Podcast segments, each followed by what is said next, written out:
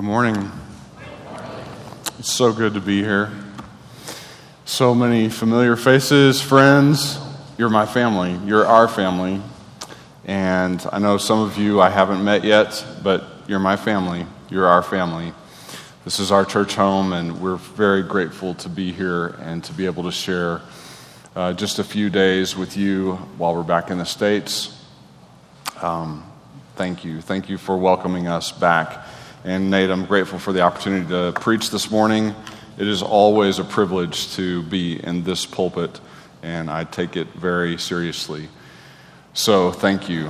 I got to spend this last week at youth camp. I thought I was done with that, but apparently not. Josh? No, I'm just kidding. It was awesome. It was so fun to be with the kids this past week, and what a great group of young people this church has, as it always has. Also got to spend a little bit of time with Lincoln. We roomed together along with Josh. One day we went on a hike, didn't we, Lincoln?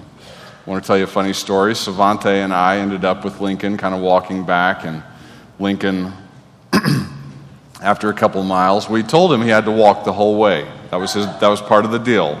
Nobody was carrying him. Nobody was, it was his responsibility to walk, right? That was your part. We got almost to the end, and Lincoln looks up at Savante and says, "Hey, Savante, I got a question for you." Savante says, "What?" And he says, "Do you have your driver's license?" Savante says, "Yes. Why?" And he says, "I'm going to need you to go get the van and come pick us up." Just like that. I'm not kidding you. Savante said, "No, you're going to walk." Right answer. It's pretty fun. I'm really thankful that my kids got to participate in the camp this week, and it was great. We're in Psalm 117 this morning, one of the shorter psalms, but just as important as any other part of the Word of God. Psalm 117. While you turn there, I'm going to open with a word of prayer. How about? Heavenly Father, we come before you this morning to seek your wisdom, to praise you, and to honor you as our Lord. And so together we look at your Word to receive from you what you would say to us. I pray that the meditations of my heart and the words of my mouth would be pleasing to you. Anything good, I pray that you would push it into our lives and hearts and use it for the glory of your Son and the furtherance of your kingdom. I ask this in your name. Amen. Psalm 117 says this: "Praise the Lord, all nations. Extol him, all peoples. For great is his steadfast love toward us, and the faithfulness of the Lord endures forever. Praise the Lord." I took a few moments to rewrite the psalm this week. I thought maybe I could express it in a different way that might add a little clarity to what I want to say this morning. So listen. Praise beauty, everyone. Lift it up, put it on. For great is prettiness to other pretty people, and the faithfulness of beauty endures, at least until someone prettier comes along. Praise beauty. Doesn't really work, does it? Let's try a different one. Praise the money, everybody. Extol the gold, all you people. For great is its steadfast lure on us. And the faithfulness of money, well, it only lasts until it's gone. Praise the money. That one doesn't really work either. Just doesn't quite have the same flow. What I'm trying to get at is this. We were all designed for praise. God made us that way, both to seek it and to give it. From the very beginning, when God made man, through all eternity, we will praise something. We are made for praise. Our whole lives are wrapped up in this pursuit of praise, a pursuit of glory. So we are in a constant state of looking for something or someone to praise or seeking praise for ourselves. Let me give you a real-time example of what I mean by this. Maybe this will help clarify a little bit. Reality TV. What is reality TV? Reality TV is praise in action. Just shift your focus for a little bit. It's a gauge of what our current culture is obsessed with praising. Just think about it. Beauty, America's Top Model, The Bachelor, The Bachelorette. Those shows are about beauty. Talent, America's Got Talent, American Idol. Fame, The Real Housewives of whatever, The Kardashians. Success, power, $1 million listing. Comfort, this seems to be the one that really we've focused on in the Western culture. Every house remodeling show you can think about. You can have the pool master people, whatever. The treehouse people, those are great. You can build a treehouse that's as good as your house. You can remodel your or remake your, do you remodel a car or rebuild a car? I don't know. You have your car redone, you know, trucks, motorcycles, everything. Why do we do this? We praise these things. Listen, that's what it is. We praise these things because we think they are worthy. We've been convinced by the world, the flesh, our flesh, and the devil that these things can what? Satisfy us. Having this kind of life, owning this kind of stuff, having this thing can make us happy.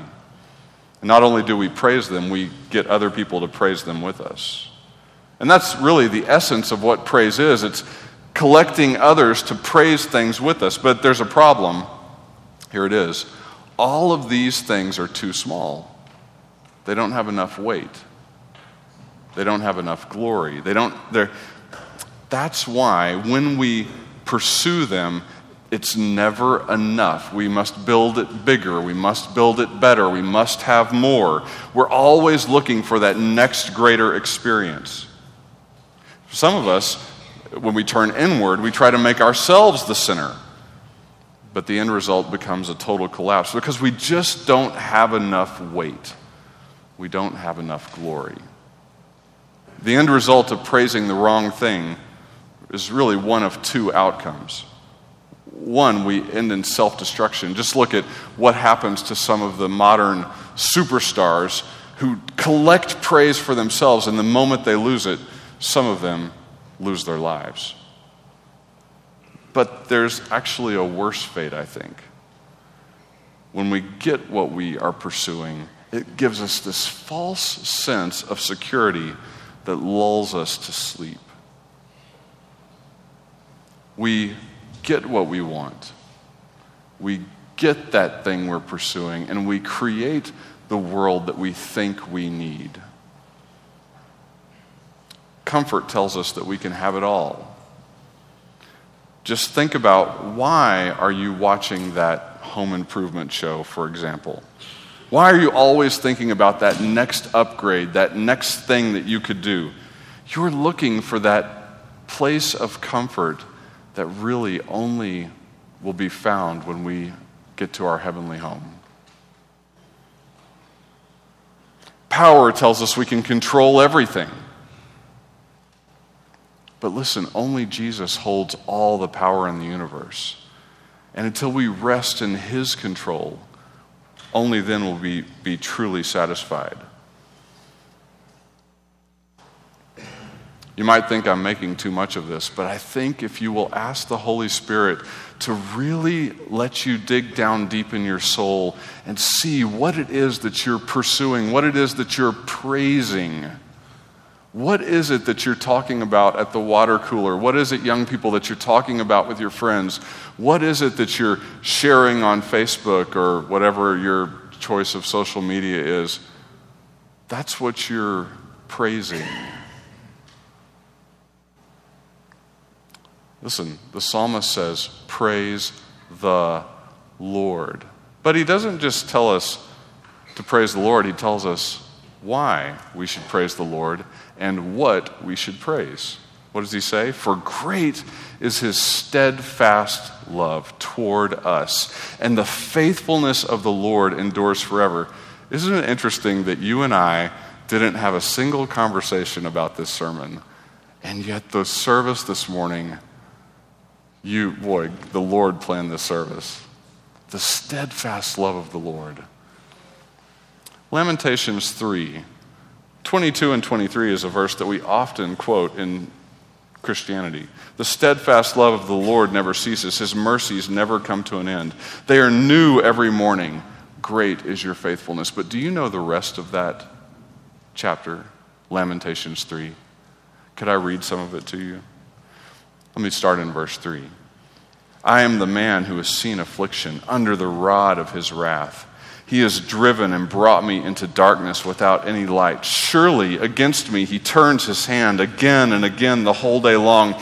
He has made my flesh and my skin waste away. He has broken my bones. He has besieged and enveloped me with bitterness and tribulation. He has made me dwell in darkness like the dead of long ago. He has walled me about so that I cannot escape. He has made my chains heavy, though I call and cry for help. He shuts out my prayer. He has blocked my ways with blocks of stones. He has made my paths crooked. He is a bear lying in wait for me, a lion in hiding. He turned aside my steps and tore me to pieces. He has made me desolate. He bent his bow and set me as a target for his arrow. He drove into my kidneys the arrows of his quiver. I have become the laughingstock of all peoples, the object of their taunts all day long. He has filled me with bitterness, and he has sated me with wormwood. He has made my teeth grind on gravel. He made me cower in ashes. My soul is bereft of peace. I have forgotten what happiness is. So I say, my endurance has perished, so has my hope from the Lord. Remember my affliction and my wanderings, the wormwood and the gall. My soul continually remembers it and is bowed down within me. But this I call to mind, and therefore I have hope. The steadfast love of the Lord never ceases. His mercies never come to an end. They are new every morning. Great is your faithfulness. How do those two things go together? You know, as I look around this room and I see and remember our friendships and the things that we went through in the 10 years I was here, many of you could have written this psalm. Many of you have walked the road of suffering and heartache and pain. And many of you would say the same thing. The steadfast love of the Lord never ceases. His mercy is new every morning. Do you know what the word steadfast means in the scripture? I looked for examples all week. I tried to find some real-life examples of what the word steadfast means. You know what? I couldn't find any. There aren't any. You can't find a real person who exhibits what the word steadfast means. And some of you might say, well, my husband is steadfast or my wife is steadfast. No, they're not. I'm sorry, they're not. I'm not steadfast. We had a fight last night, okay? Sorry. We're not steadfast. Okay? I'm just being honest with you. That's how it goes. All right? Nobody, none of you are steadfast. Only the Lord is steadfast. He is a rock. Let me tell you what it means. There's three ideas. He is like a spring that never runs dry. Get these pictures in your mind. He is a spring that never runs dry. It's thirst quenching. It's help when it's needed the most. When you're in the desert and you are dying of thirst and you find that spring bubbling up. That's him. Some of you have been there. He's like a volcano. It's a different picture, but it goes together. He's like a volcano that cannot be stopped. Have any of you ever been near a volcano? Some of you have been to Hawaii. Some of you may have been to other places where there are volcanoes. You know, that's not a safe place. You don't want to be near a volcano. Maybe you want to go just kind of maybe fly over, but you don't want to be near the lava, okay? That will kill you. People who live near a volcano know their days are numbered, okay? That volcano is coming for you. It's dangerous. It is boundless power and energy. We live in Taiwan. Taiwan is a volcanic island, and underneath it, the ground is always shifting. We have earthquakes. We live on the 13th floor, and occasionally, it rocks. And when it starts rocking, let me just tell you, there ain't nothing you can do. You can grab on the wall, but listen, if the building goes down, you're going down. It doesn't matter. The Lord is like a volcano. There is boundless power and energy. That means that power and energy is for you. There's a third picture. He's like a treasury of boundless resources. You know, it's kind of like the U.S. government. Only, there's a difference. His treasury has real gold, and there's plenty of it. Some of you get that. Young people, one day you'll understand. His treasury has real gold, and there's plenty of it. It will never run out. Do you have those three pictures in your mind? That's what it means to know, to experience the steadfast love of God. He's a spring that never runs dry. He's a volcano with endless energy and power. And he's a treasury who can meet your every need.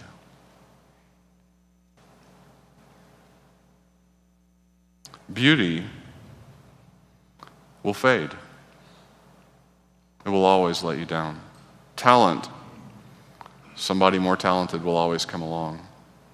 Money, it's going to run out. Fame will be surpassed. Success, it's really not all that it's cracked up to be. Power, there's always somebody more powerful. Comfort, it's just not worth it. All of these things will have their end. They are truly unable to satisfy. Right now, some of you are pursuing something, plastic surgery, thinking that this procedure is going to ultimately make you happy. It's not. Some of you are thinking, if I could just get this job promotion. I'm not saying, listen, please hear me. I'm not saying all these things are necessarily bad in themselves. It's the reason underneath them. You must examine. If I could just get this next pay grade or this next salary level, if I could just, how do you fill in that blank? You need the steadfast love of God. But how? How do you get it? How do you get the steadfast love of God? The only way is to set and fix your heart on Jesus. And that doesn't happen just scrolling through Facebook or Instagram and looking at cute memes. Did I say that right? Memes, I don't know. On Instagram, you know. You have to, listen, here it is. You have to talk to yourself and quit listening to yourself talk. Did you catch that? You talk to yourself and you quit listening to yourself talk. All of us have this self-talk that happens in our heads. Shut that voice up. And you talk to yourself. And what do you tell yourself? You tell yourself this stuff. You tell yourself the truths of the Scripture. When you find yourself craving comfort, when you start walking around your house and saying, well, I could do this and that, let me flip the TV on, you know, I really need a bigger, you know, I start driving around the neighborhoods and going, well, I should move over here and live over here. You tell yourself about Jesus, and you remind yourself that the one, the King of the universe, the Prince of heaven, who lived certainly in a better house than you, right? I would imagine Jesus' house was better than anything you live in. And he gave it all up. He left it to move into nothing. He didn't have a home, the Bible tells us. So that one day you will enjoy his home. So you can be a little uncomfortable in this life. I'm going to tell you why in just a second. Your temporary discomfort here is just that, temporary. It's just temporary. Relax. He's got it. When you start thinking about your body, okay? And listen, body image is a big deal for a lot of us. You start, why can't I lose that weight? Why can't I be more beautiful? Why can't I be more handsome? Why can't I have a flat stomach? Why can't I have more muscles? You know? You tell yourself about Jesus. The Bible says he wasn't much to look at, by the way. Not only that, he was beaten, scourged, spit upon, brutally tortured, so much so that he couldn't even carry his cross. His body was destroyed so that one day you could be given a glorious future body. Set your pride aside.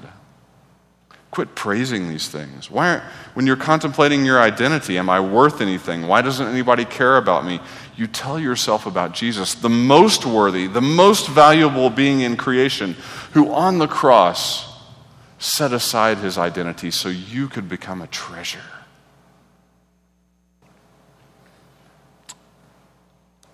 There's one more thing I want you to see in this psalm. He says, "Praise the Lord, all nations.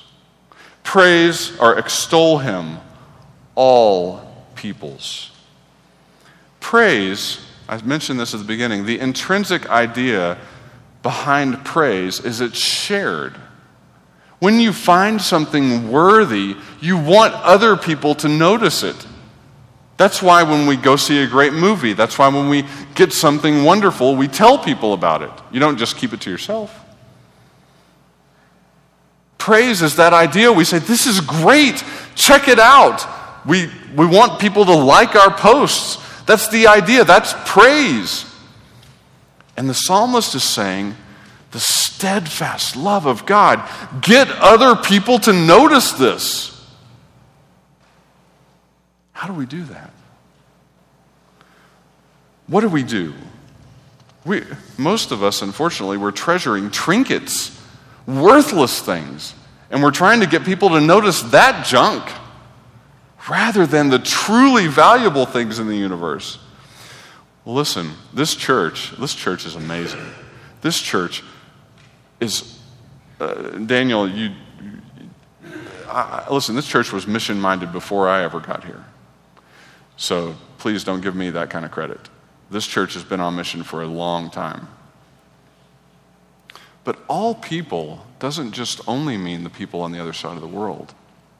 All people includes our neighbors, the people who stock the shelves at Walmart, Target, United, the worker who cleans your workplace, the refugees who have shown up here, the immigrants who are here, legally or illegally, I might add.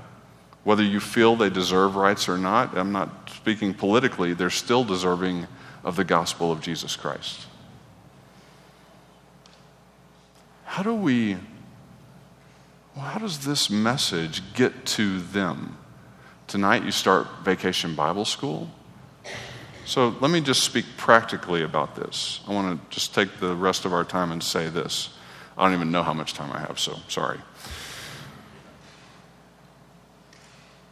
Coming to Christ is joining a family. We know that, most of us in here, if you're a Christian, you know that because you're in the family.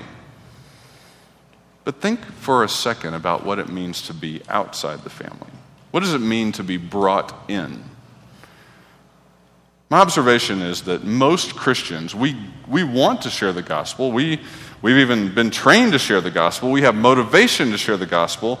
We even have a lot of evangelistic tools to share the gospel, but we don't share the gospel. Why is that? Let me help just shift your mindset a little bit. How many of you can remember back to elementary school or maybe middle school? Just go back with me. Some of you, it's not too long ago. Just go back with me for those of you who are older. Do you remember, did you ever change schools? During those days? I did. My parents moved a lot. I remember going to a new school and walking into the class How did you know? Let me ask you a question. How do you know when you actually belong? How do you know when you actually belong at a new school? Is it when the teacher starts to call on you? Is it when the coach, lets you choose the dodgeball team? Is it when you take first chair away in band from Susie Horniker? Nope, nope, and nope. It's when you have a place to sit at lunch and someone to play with at recess. That's when you know you belong. A place to eat and someone to play with. Isn't that right, Bama? That's how you know you belong. That's what it means to be in a family. When you have a place to eat and people to play with. You know you belong. So how do you know if you're in the family of God? You get invited to eat and invited to play. No one on the outside wants to feel like somebody's project. You remember when the new kid showed up mid-year and the teacher assigned somebody in class to be the guide, the helper. Oh, we have a new student. Johnny, can you show him around? What a bummer that was to be assigned that job. Yeah, I got to leave my friends and go help this guy out, and you don't know if he's cool or not, so you kind of got to do that whole thing. We've all been there. You can't wait till Johnny can connect with somebody so then you can leave him on the playground and go back to your friends.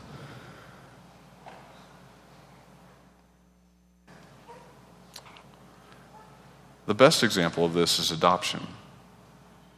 And this is where it really gets cool. None of us, listen, friends, none of us started out in the family. Not one of you. I don't even care if you were born in this church. Guess what? You still had to be adopted in. You still had to be adopted in. You may have even grown up here. You were still adopted into this family. Now, adoption is an interesting thing. Think about it. Someone who is not a natural child gets made a child with all the rights, privileges, and responsibilities of a natural child. Everything. The only natural child in God's family is Jesus. He's the only one who has the real rights and privileges, but through adoption, we get the rights and privileges. But sometimes, listen, sometimes church people act like they were born naturally and treat the new people like they were adopted. Ouch. Do you remember the movie Annie, Little Orphan Annie? The one with Carol Burnett. That's the best one, okay? Do you remember when she got taken to Daddy Warbucks' house? And she was so worried about what happened to the other kids. She wanted them to be adopted too. Listen, that ought to be our mindset as Christians, like that. When somebody else shows up at the table, we ought to be saying, can you believe it? I got adopted. You got adopted. And we welcome them into the family.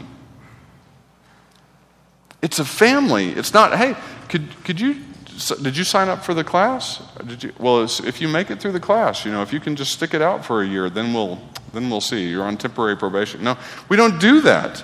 We bring people into our family. We welcome them in. Let me just give you a biblical example. Just think about Jesus and how he treated people. Zacchaeus. Zacchaeus was the true outsider, even though he was a Jew. He was an insider, but he was an outsider, and Jesus does what? He brings him in. He makes him family. Then Jesus tells a parable at a different point. He tells a parable to tax collectors, sinners, and religious leaders. Let me ask you a question. Why is it in a couple of places in the Bible we're told that those are the people who like to be around Jesus? Tax collectors, sinners, and the religious leaders all are hanging out around Jesus. I think it's this reason, because Jesus was the center of love in the universe. People couldn't. They just had to be around him because they felt accepted and loved in a way they didn't find anywhere else. Jesus tells us a parable about the prodigal sons. Both of the sons were outsiders. And at the end of the parable, Jesus relates that both are invited in. One comes in and one we're not sure about. Praise the Lord, all peoples, all nations. Extol him. For great is his steadfast love toward us. His steadfast love toward us. Do you see it? Do you see how you were adopted? In order for you to be adopted, someone had to give up their place. On the cross, that's what happened. Jesus gave up his place at the table so you could be invited into the table. Jesus was rejected as a son so you could be accepted as a son. He was turned away from the table of blessing so you could sit down at the table of blessing. When you really get that down deep in your heart, you won't have any trouble sharing the gospel because it will be the one thing that you praise the rest of your life. You can't help but talk about it. Praise the Lord, all peoples. Praise the Lord, Trinity Baptist Church, for great is his steadfast love toward you, and the faithfulness of the Lord endures forever. Praise the Lord. Let's pray together. God, we love you. We are in awe of what you have done to bring us in, to call us your children, to love us, and our response must be to give it away, to take this good news and to share it, to praise you and to bring others to praise you also. I pray that you would take this and move it into our hearts in such a way that we are changed for the gospel and for your glory and our good. We love you. Amen. I'm going to turn the service over to Nate now.